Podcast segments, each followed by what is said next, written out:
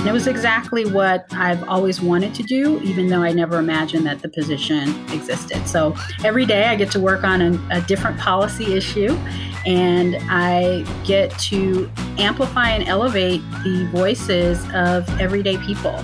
And I work to understand how they think about their communities, what they want for their, their communities. So it's really fulfilling. Always interested in community and how to bring people together, Shakari Cameron Byerly thought she would go into public interest law or public service. But en route to law school, she got a glimpse into a new way to connect to communities and hear the diverse viewpoints within them. Find out how amplifying and elevating those voices can be its own kind of public service on the next Roads Taken with me, Leslie Jennings Rowley. So I'm here today with Shakari Cameron Byerly, and we're going to talk about how interest and wanting to follow interests get you into all sorts of trouble, good trouble. So, Shakari, it's great to talk to you today. It's great to be here. Thanks so much for having me. Good. So I asked the same two questions of all of our guests on Roads Taken, and here they are. When we were in college, who were you? And when we were getting ready to leave, who did you think you would become? That's such an interesting question.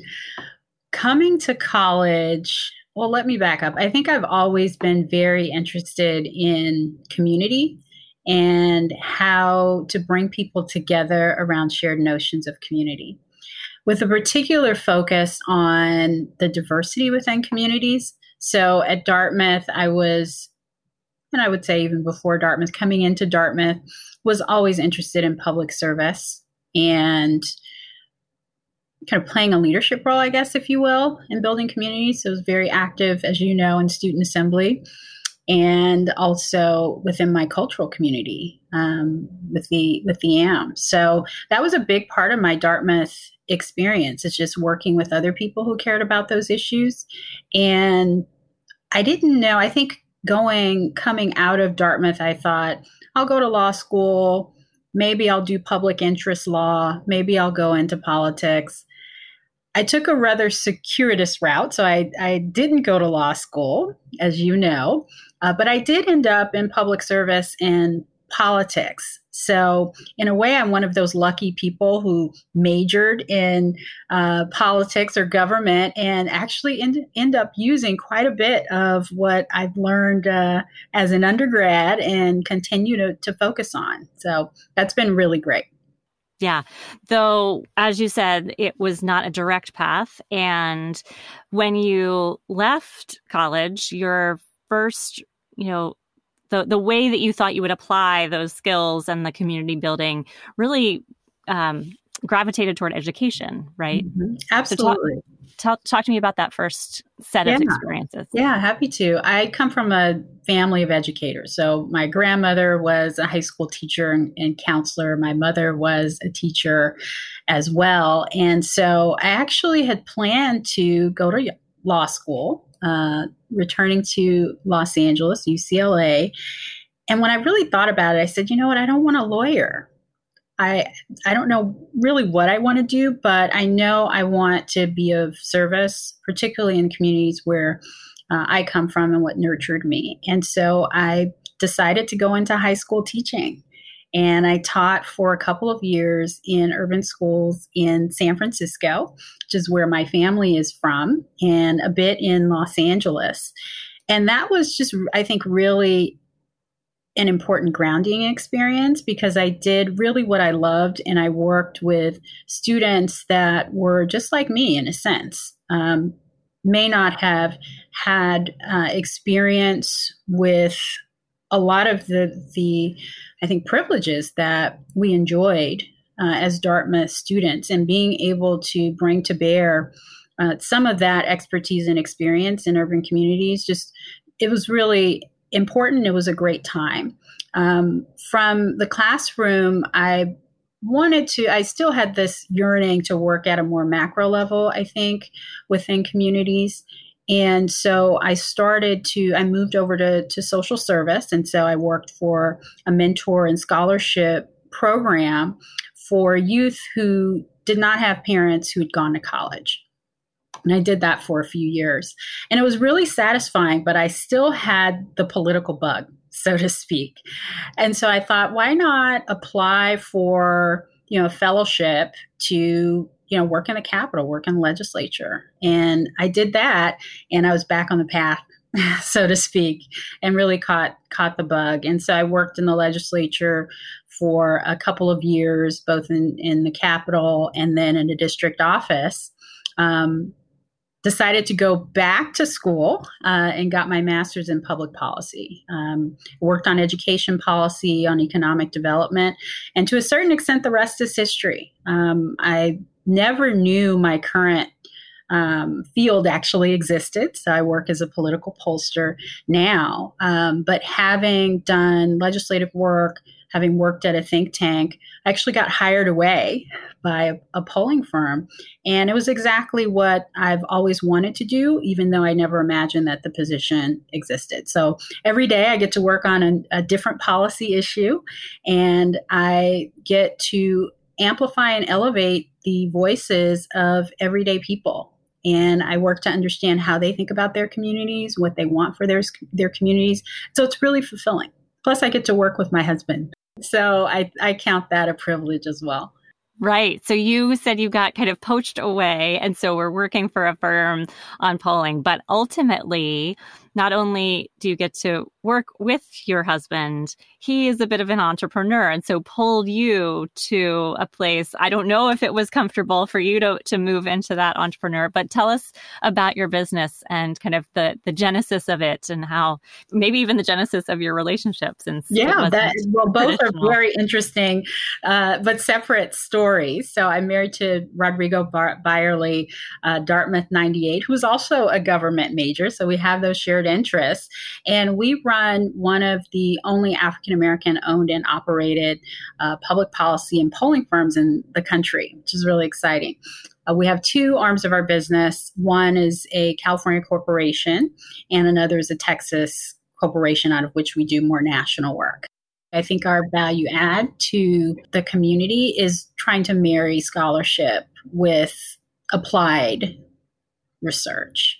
And so, how can we bring thought leadership from academia, which often isn't very accessible to everyday folks?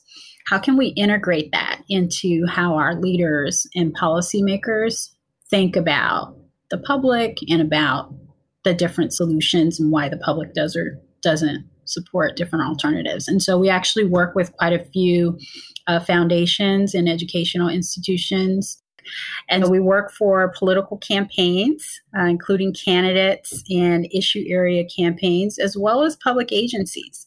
So, for example, most recently we worked with the Sierra Club on their efforts to transform into an anti racist um, organization.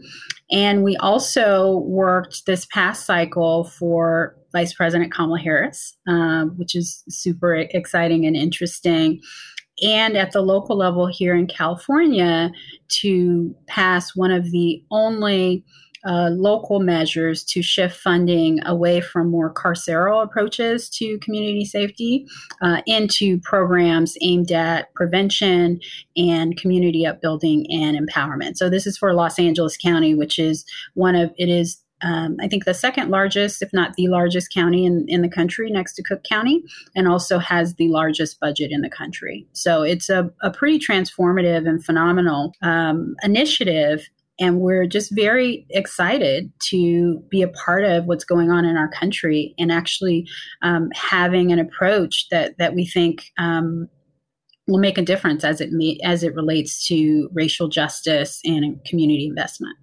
Yeah.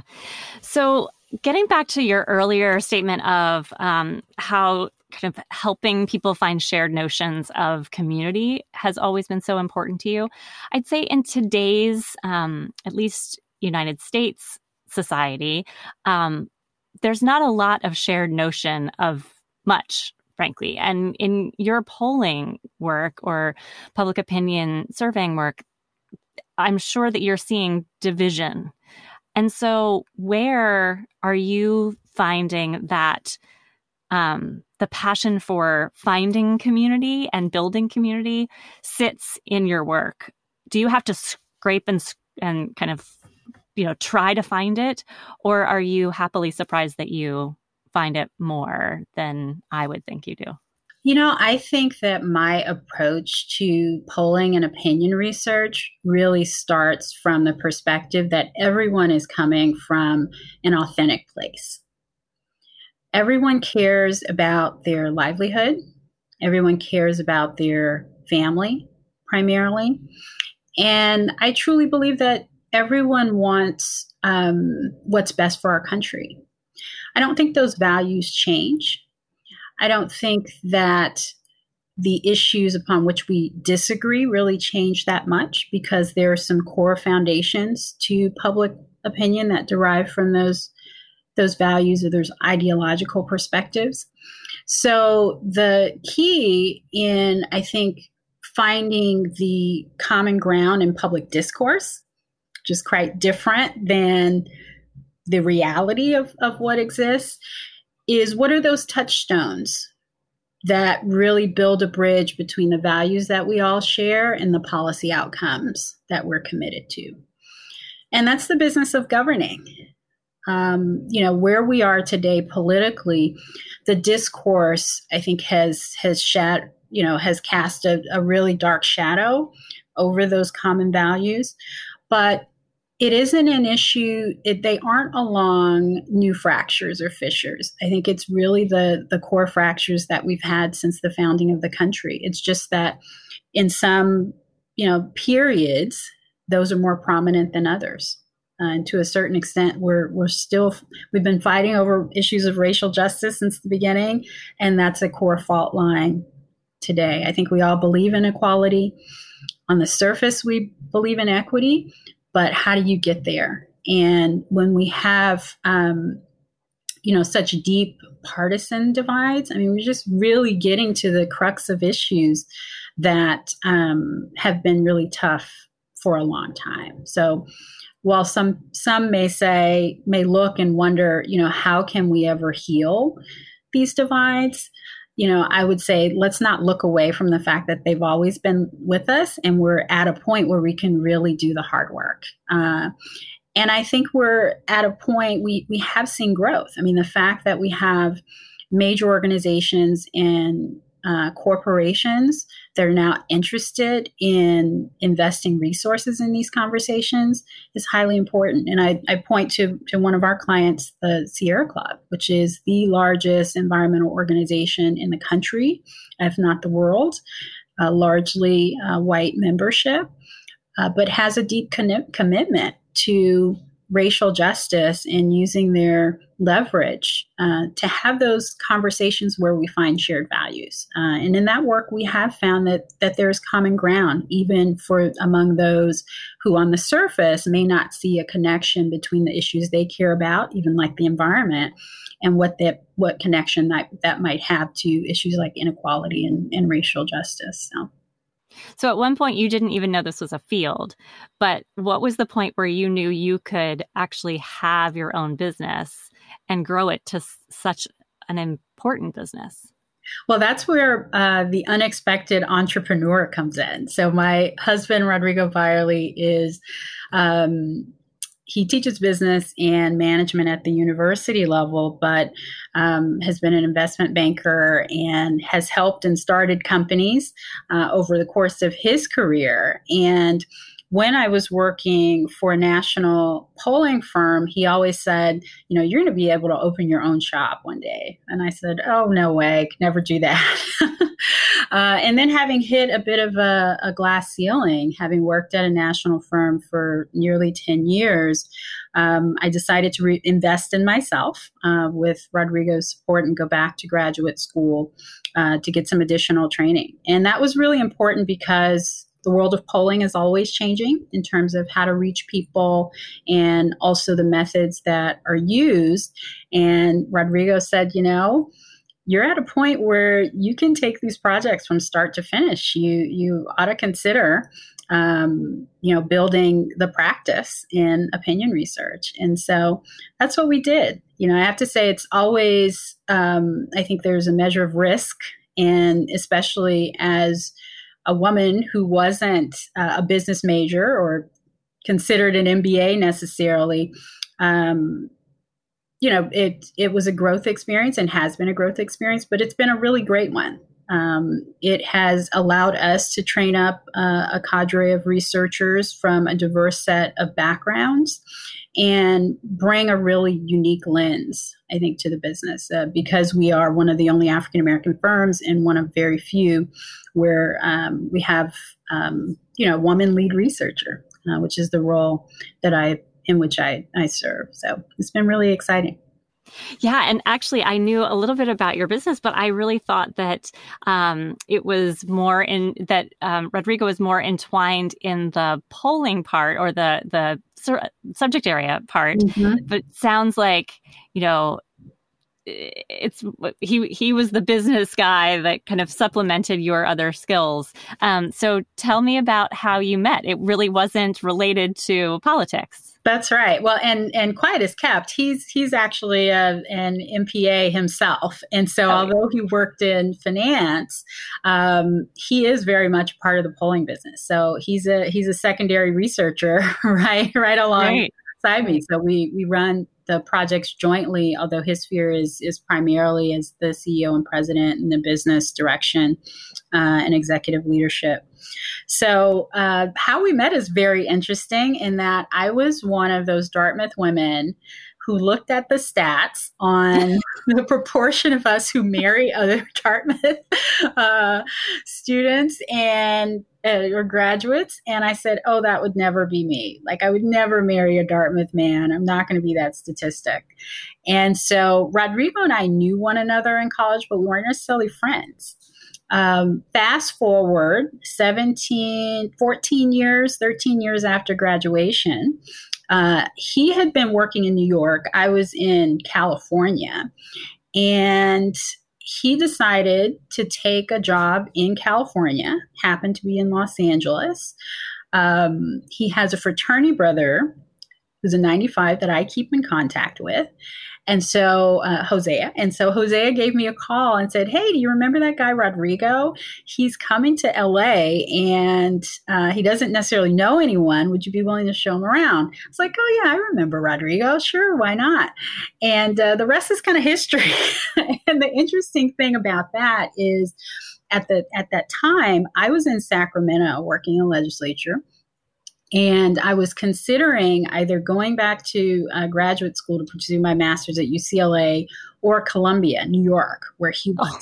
So we literally could have just missed one another with me moving to New York where he was and him moving to uh, LA where where I was from and so the the stars just really aligned uh, and so I, I showed him around and we got to know one another uh, better and here we are 15 years later um, you know still together and now in, in business together as well so it's quite amazing quite amazing was that hosea harvey it was, yes. Yeah. So does he take full responsibility? Like he knew that he was putting you together, or I don't know it... if he ex- exactly knew what that that was going to happen.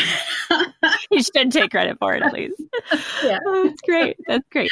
So I will say though, um, there are couples that can have a business together, and there are couples that that's probably not a good um, suggestion. So, what have what have you found about that working relationship that makes it work? Yeah, uh, it's definitely an interesting, I think, in endeavor, um, but it really works for us, and I think primarily because we're friends first, and we really respect one another as intellectual peers.